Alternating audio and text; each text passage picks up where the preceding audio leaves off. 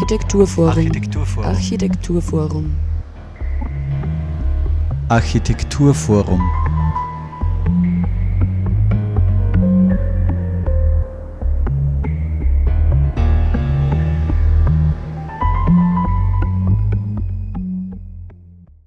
Hallo und herzlich willkommen zur aktuellen Sendung des AFO Architekturforum Oberösterreich auf Radio Froh. Das AFO freut sich über Neuzugänge im Vorstand. Über ihre Visionen in Bezug auf Städteplanung, Baukultur und Architektur werden wir in dieser Sendung sprechen und es handelt sich dabei um Christina Kragel und Clemens Bauder. Die beiden sind eben neu im Vorstand des AFO und was sie persönlich an Architektur begeistert, was man im Punkto Städtebau und Raumplanung verbessern und vorantreiben könnte, was sie speziell am AFO interessiert und wie Partizipation im Bereich Architektur aussehen kann, darüber wollen wir in dieser Sendung sprechen. Am Mikrofon begrüßt euch Sarah Braschak.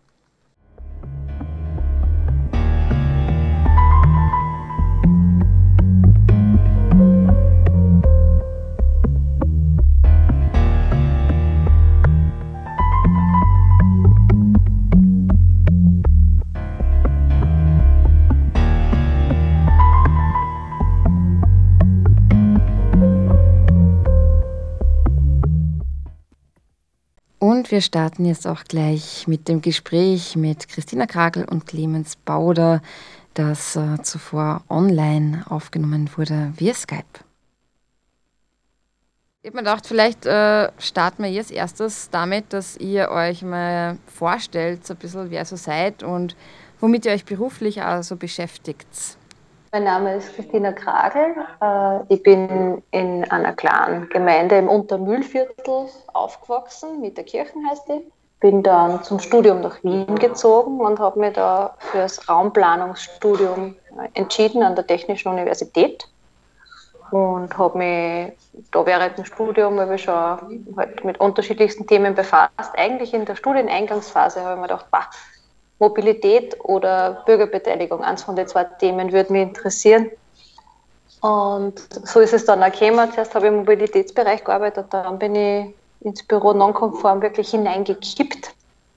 Ähm, das Büro beschäftigt sich mit Partizipationsprozessen in der Architektur und Planung.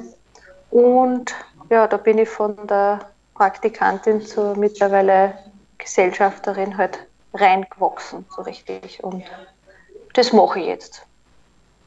Ich beschäftige mich mit ländlichen Räumen, ich beschäftige mich mit ganz vielen Räumen, die halt von vielen Menschen genutzt werden und damit, wie man halt den schönsten gemeinsamen Nenner herausfinden kann von den Nutzerinnen und Nutzern. Und dass man halt auch wirklich an die Zukunft denkt im Planen und nicht nur an Einzelinteressen, sondern so eine gewisse Art von Anwaltschaft für die Zukunft, die wollte ich schon übernehmen. Das war für mich der Grund fürs Raumplanungsstudium und das gefällt mir halt, weil ich das in meiner Arbeit auch machen kann. Ja, ähm, mein Name ist Clemens Bauder und ich habe auf der Kunstuni Architektur studiert, bin in dem Bereich selbstständig tätig. So mein Hauptbeschäftigungsfeld sind eigentlich temporäre Architekturen in öffentlichen Räumen und Installationen, die sich eigentlich immer mit dem Erforschen von räumlichen, eigentlich von Stadträumen äh, beschäftigen. Ich bin auf der Kunstuni im Studio von Professor Heimal Assistent und da geht es auch sehr stark eben um Stadtraum, wie man relational, prozessorientiert planen kann und eigentlich auch immer um das, was gute Architektur ausmacht oder für die Zukunft auch sein kann. Ich glaube, das verbindet das, was die Christina macht und mich schon, also dass man eigentlich immer darüber nachdenkt, was kann man im Jetzt für die Zukunft planen oder was kann man im Jetzt äh, für die Zukunft äh, gestalten. Genau. Ja, das heißt, ihr verortet euch beide im Bereich ja, der Baukultur im, im Sinne der Raumplanung auch, vor allem der Raumplanung. Wie ist es bei euch beiden? Würdet ihr sagen, ihr habt gewisse Spezialthemen, wo ihr euch insbesondere darum annehmen wollt im Bereich Architektur und Baukultur oder auch eben Raumplanung, äh, wo so eine besondere Leidenschaft brennt sozusagen? bei mir geht es schon, also es geht viel um Stadtplanung, um Stadtraum, aber ich glaube, die Christina ist nur viel mehr in Raumplanungsprozessen drinnen. Also mhm. bei mir ist schon eher noch eher sozusagen experimentelle Architekturen äh, zu machen und auch neue Räume äh, zu erschließen. Und das ist eigentlich, wenn ich da gleich drauf weitergehe, also eigentlich immer wieder Orte auch zu schaffen, wo sie Menschen treffen können oder Begegnungsorte, Third Spaces herauszuentwickeln. Das ist irgendwie das, was mir antreibt und das ist meistens, wie jetzt zum Beispiel für Festivals, in einem temporären Kontext, aber auch in längerfristigen Prozessen, wo man immer wieder an einem Ort arbeitet und über eine längere Phase mit einem Thema auseinandersetzt. Genau. Aber jetzt bin ich da eingegrätscht, Christina. Vielleicht magst du gleich noch weitermachen da. Ich finde es ganz witzig, weil wo, wo du Unterschiede äh, sagst oder irgendwie sagst, ja, das sind Themen, die beschäftigen die mehr, das kann ich dann wiederum für mich immer wieder sagen, ja, genau, genau, mache ich auch. Also gerade das, ja. das Thema Begegnungsorte kann ich auch voll anknüpfen, weil immer wenn es um Partizipation geht, geht es darum, dass wir halt, dass mehr Leute zum Mitreden haben und das hat fast immer mit Begegnung zu tun. Und was mir halt einfach wichtig ist, ist, dass Leute für ihr Wirken im Raum Verantwortung übernehmen. Das gehört für mich zur Vermittlung in der Planung, was man ja einfach auch macht, wenn man Partizipation macht. Und das ist auch das, was ich im AFO sehe, dass wir machen dass wir einfach Architektur vermitteln. Also da braucht es eine Verantwortungsübernahme für das, wie wir bauen, wie wir planen, wie wir mit Räumen umgehen, wie wir sie nutzen. Also ähm, das ist so ein bisschen mein Steckenpferd. Das klingt zwar hart, Verantwortung übernehmen für einen Raum, aber eigentlich betrifft es jeden und jede, weil wir gehen tagtäglich, bewegen wir uns in öffentlichen Räumen oder auch privaten und gestalten diese und da gehört es einfach dazu, dass man am klar ist, das betrifft andere Leute auch. Ich muss mir das gut überlegen und ich kann da was ganz was Wunderbares schaffen. Oft braucht es so Impulse wie von Leuten wie dir, Clemens, und oft geht es einfach auch äh, darum, dass man einen schönen gemeinsamen Nenner füreinander zusammenbringt. Ja, ich sehe das aber, also ich sehe das Verantwortung nehmen genauso wichtig. Das ist ja das, was wir während dem Studium eigentlich brutal, also brutal vermitteln oder wo es darum geht, dass das der nächsten Generation auch bewusst ist, was das Handeln, also was unser Handeln als Architektinnen bedeutet, wann uns wir es kann auch ab und zu hassen, nicht, nicht zu bauen oder zu sagen, das macht keinen Sinn oder, oder eben auch sich für was selber ein Thema zu finden und zu sagen, das ist so wichtig, da ist man dann selber Bauherrin oder Bauherr, damit man da was weiterkriegt in dem Themenfeld. Also ich finde, das ist eben das Schöne an dem Beruf oder dem Berufsfeld, das wir haben, dass wir uns mit sehr vielen verschiedenen Dingen beschäftigen können und auch eben, wie du gesagt hast, auch Verantwortung übernehmen können, wenn es jetzt um die um Ressourcen, Nachhaltigkeit und so weiter betrifft. Ja, im AFO läuft ja gerade die Ausstellung äh, Das gewisse Etwas noch bis 27.03. mit dem Untertitel Über die Begeisterung für Architektur in 65 Dingen. Äh, haben wir in der Sendung schon auch darüber berichtet. Und deshalb die Frage auch, was äh, ist für euch äh, im Speziellen die Begeisterung an Architektur, am Planen, Bauen und Gestalten und könnt ihr das vielleicht auch eventuell an gewissen Dingen oder Gegenständen festmachen, die, die euch da inspirieren? ja, ja, machen wir auf jeden Fall. Also das ist für mich in meiner Arbeit ja auch oft so wichtig, weil wir mit Menschen zu tun haben, die ganz selten äh, wirklich einen Zugang zur Architektur von Architektinnen und Architekten haben oder halt mit der oft sehr trockenen Materie der Raumplanung zu tun haben. Und da braucht es immer wieder irgendwelche Dinge, äh, Metaphern oder Symbole, die, die das klar sagen. Für uns ist zum Beispiel der Krapfen, äh, so ein, jetzt haben wir zwar Fastenzeit, aber ein sehr schönes Instrument, mit dem man so das, das Leben im Zentrum, das Leben im, äh, in der Urbanität irgendwie darstellen kann. Mhm. Ja. Also jetzt, es ist ja oft einmal die Rede vom sogenannten Donut-Effekt, wo sie in Städten oder Dörfern und Gemeinden halt einfach rund um die Siedlung irgendwie so eine Wulst angebracht staut hat rund um den Kreisverkehr. Und äh, innen herrscht Leere, die Bausubstanz verkommt in den Zentren, wo eigentlich das süße Leben stattgefunden hat. Und also zum Beispiel ist eine, eine, eine interessante Grabverfüllung ein so ein Symbol, was ich in so einer Ausstellung mit einbringen würde, weil mich begeistert, wenn man halt wieder ein Leben am Ort einhaucht, der vielleicht schon in Vergessenheit geraten ist. Was ist bei dir, Clemens? Mm, ich weiß es gar nicht, ob es ein Symbol ist, aber vielleicht ist es eher eine Methode, die ich vielleicht einbringen würde oder so, weil es halt eigentlich für jeden Projekt, es hängt eigentlich immer extrem mit dem Ort und mit dem Kontext zusammen und auch mit den Leuten, die an dem Ort sind oder eben vielleicht noch nicht dort sind oder die noch nicht nutzen. Und eigentlich ist immer sozusagen das Ankommen, sie für was zu interessieren, dann sie mit verschiedensten Dingen auseinanderzusetzen, um am Schluss eine Lösung zu finden oder einen Prototypen, der einen Raum anders les oder nutzbar macht. Vielleicht ein kleines Beispiel.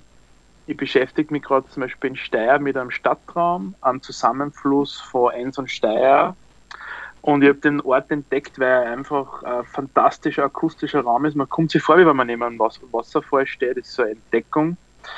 Und der Ort ist aber total untergenutzt im städtischen Leben, aber hat das Potenzial, dass das so ein kontemplativer Aufenthaltsraum ist. Und ich habe den einfach für mich entdeckt und beschäftige mich jetzt schon seit mehreren Monaten damit, wie man zum Beispiel diese, also wie man dieses Rauschen der Wehr modulieren kann, dass es zu einer eigenen räumlichen Erfahrung wird, also zu einer räumlichen Komposition und den Ort damit eigentlich für das Stadtleben erschließt. Und das ist irgendwie so meine Methode oder mein Prozess, immer wieder eben sehr forschend unterwegs zu sein und dann vom einem ganz einem kleinen Modell meistens bis ins Prototyping im 1 zu 1 zu gehen und eben so Raumskulpturen zu schaffen, die einfach einerseits eine neue Bespielung oder eine neue Lesbarkeit des Ortes machen, aber auch einen neuen, eigentlich einen neuen Ort schaffen, aus einem bestehenden heraus.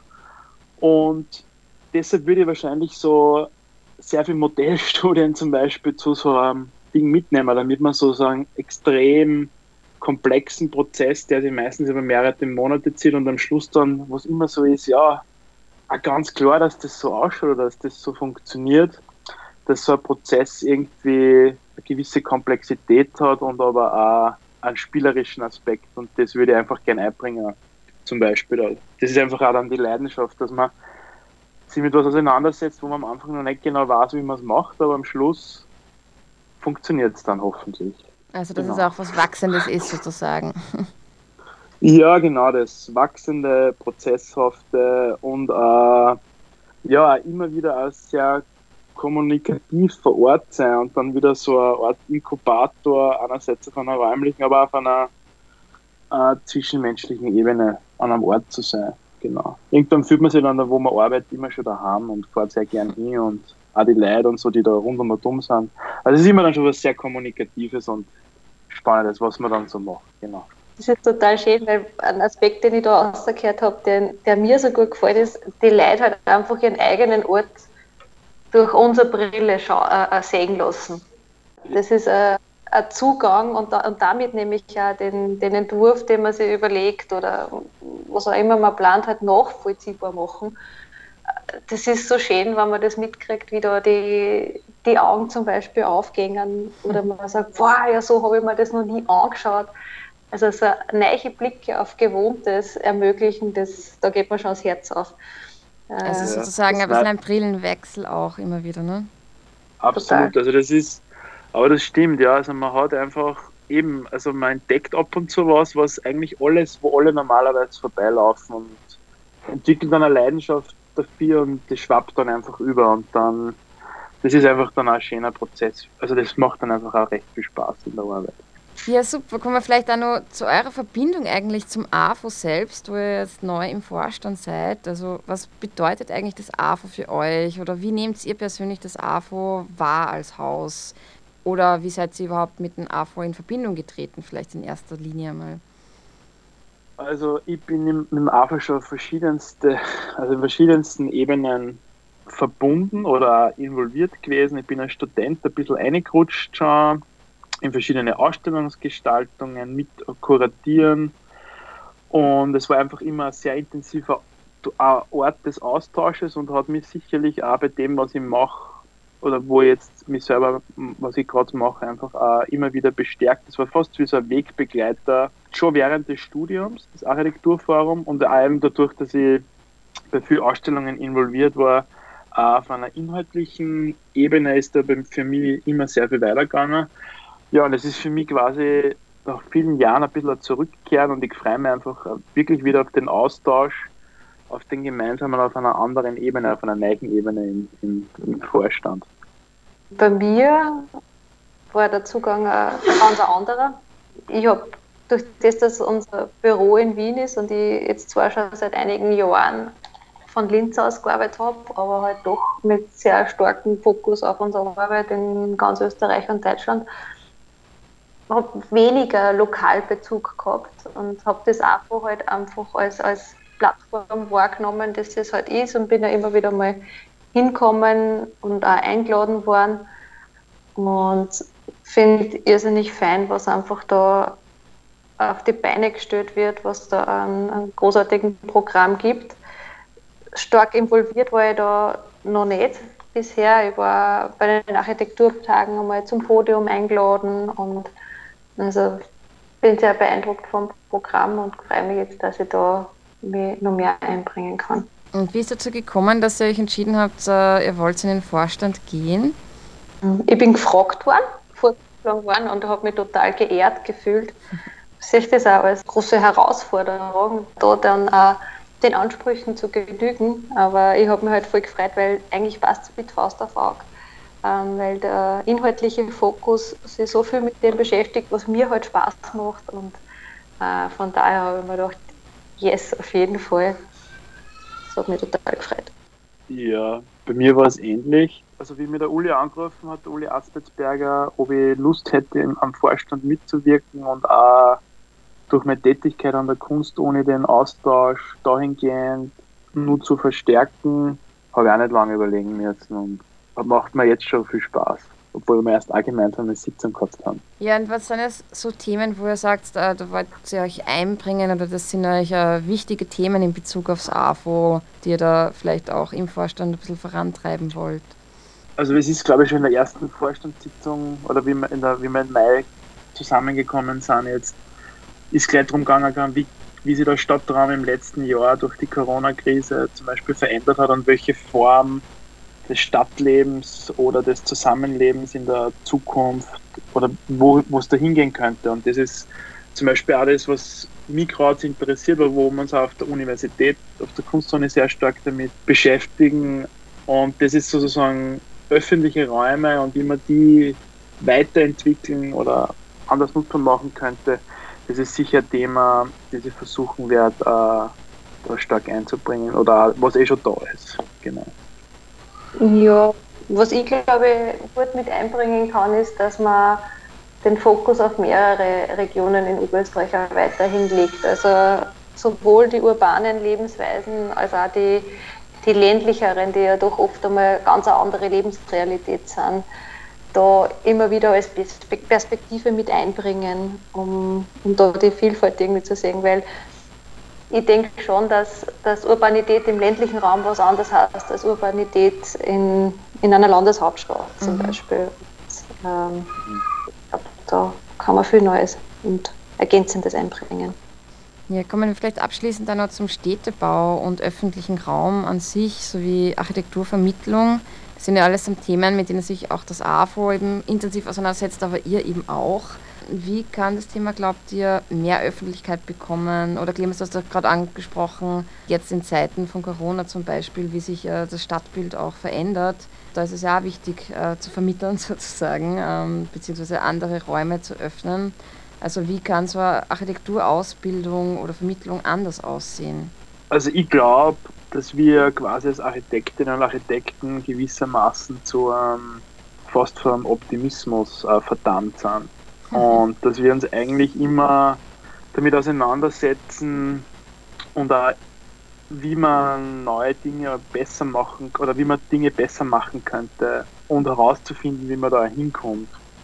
Und das ist irgendwie das Interessante an der oder das ein interessanter Aspekt an der momentanen Corona-Krise ist ja, dass es uns ja eigentlich, dass es von uns verlangt ist, dass wir radikaler umdenken, wenn es um das Imaginieren eben von Stadt, Raum und Leben geht.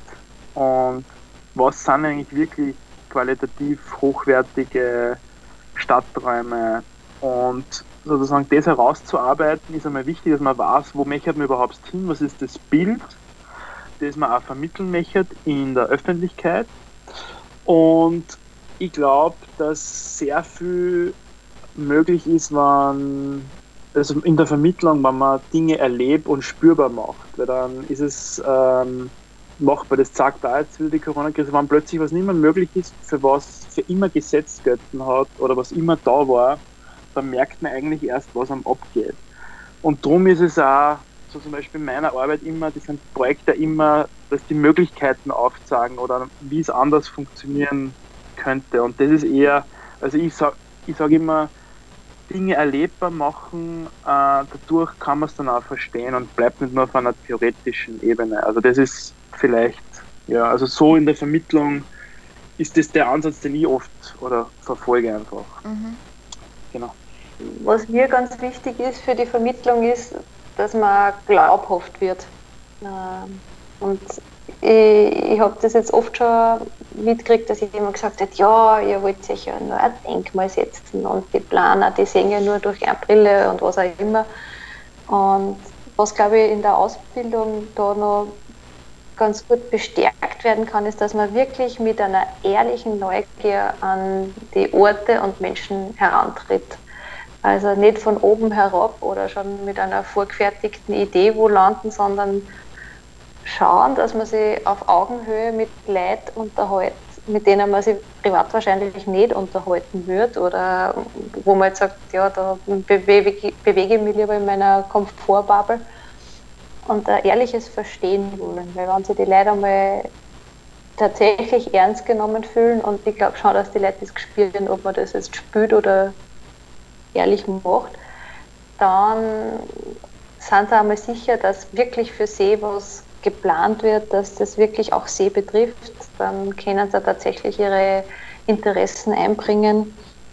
Und erst dann ist äh, ein Städtebau, äh, eine Planung auch adäquat für, für die Nutzergruppen. Das also heißt, das ist auch die, die Vision deinerseits für Partizipation im Planungsprozess, dass das dann so gestaltet wird. Ja, schon. Also ich finde, man, man, kann eh nie alle erreichen. Das ist eine, Illusion, da zu sagen, das als Ziel zu setzen, alle, die es betrifft, die will erreichen, ja, weil es gibt halt leichter und schwieriger zu erreichende Leute.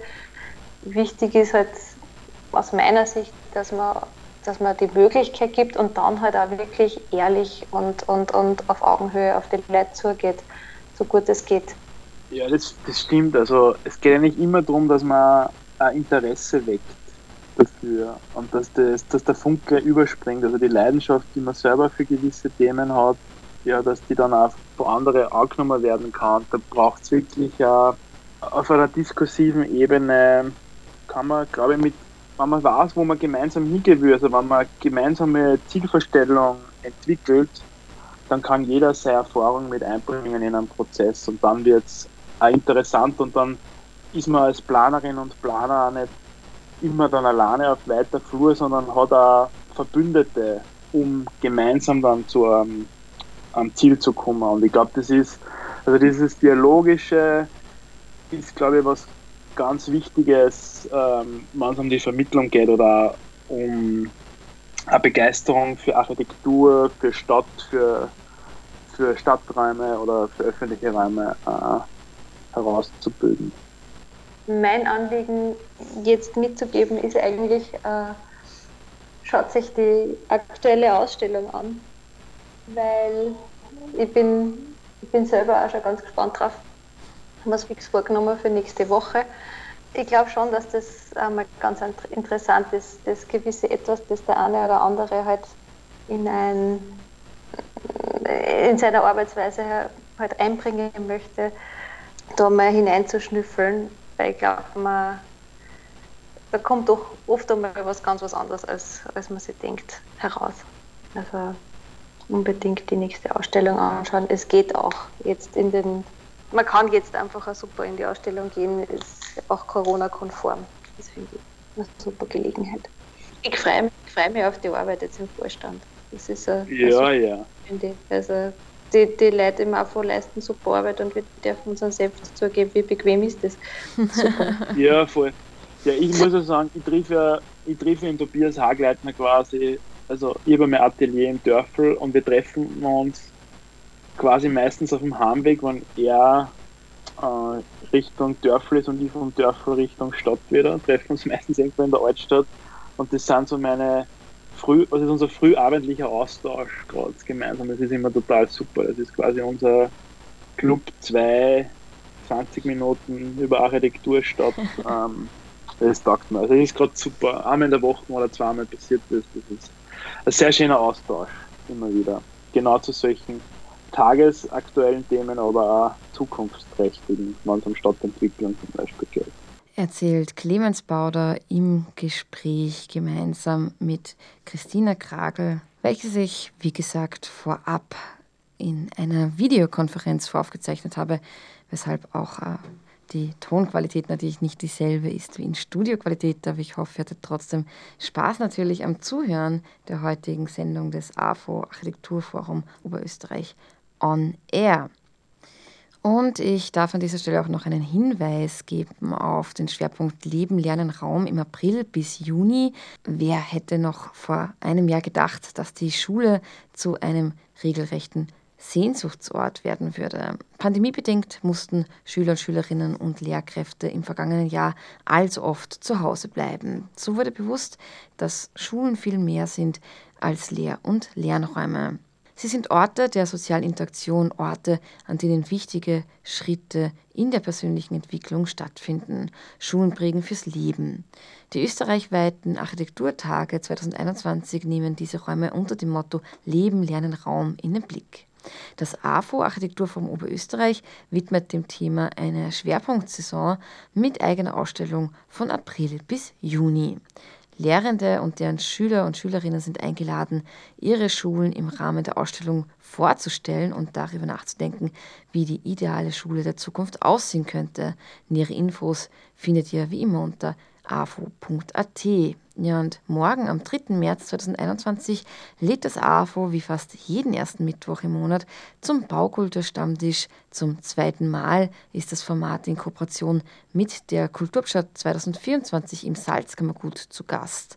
Nach einer spannenden Diskussion in Hallstatt vergangenen November widmet sich der Stammtisch diesmal der Gemeinde Ebensee und seiner bedrohten Wirtshauskultur. Wiederum im virtuellen Raum nähere Infos und Anmeldung unter avo.at wie immer. Ja, und damit bin ich auch schon am Ende der heutigen Sendung angelangt. Ich bedanke mich recht herzlich fürs Zuhören und hoffe, ihr schaltet auch nächstes Mal wieder ein. AVO on Air jeden ersten Dienstag im Monat. Am Mikrofon verabschiedet sich Sarah Braschak.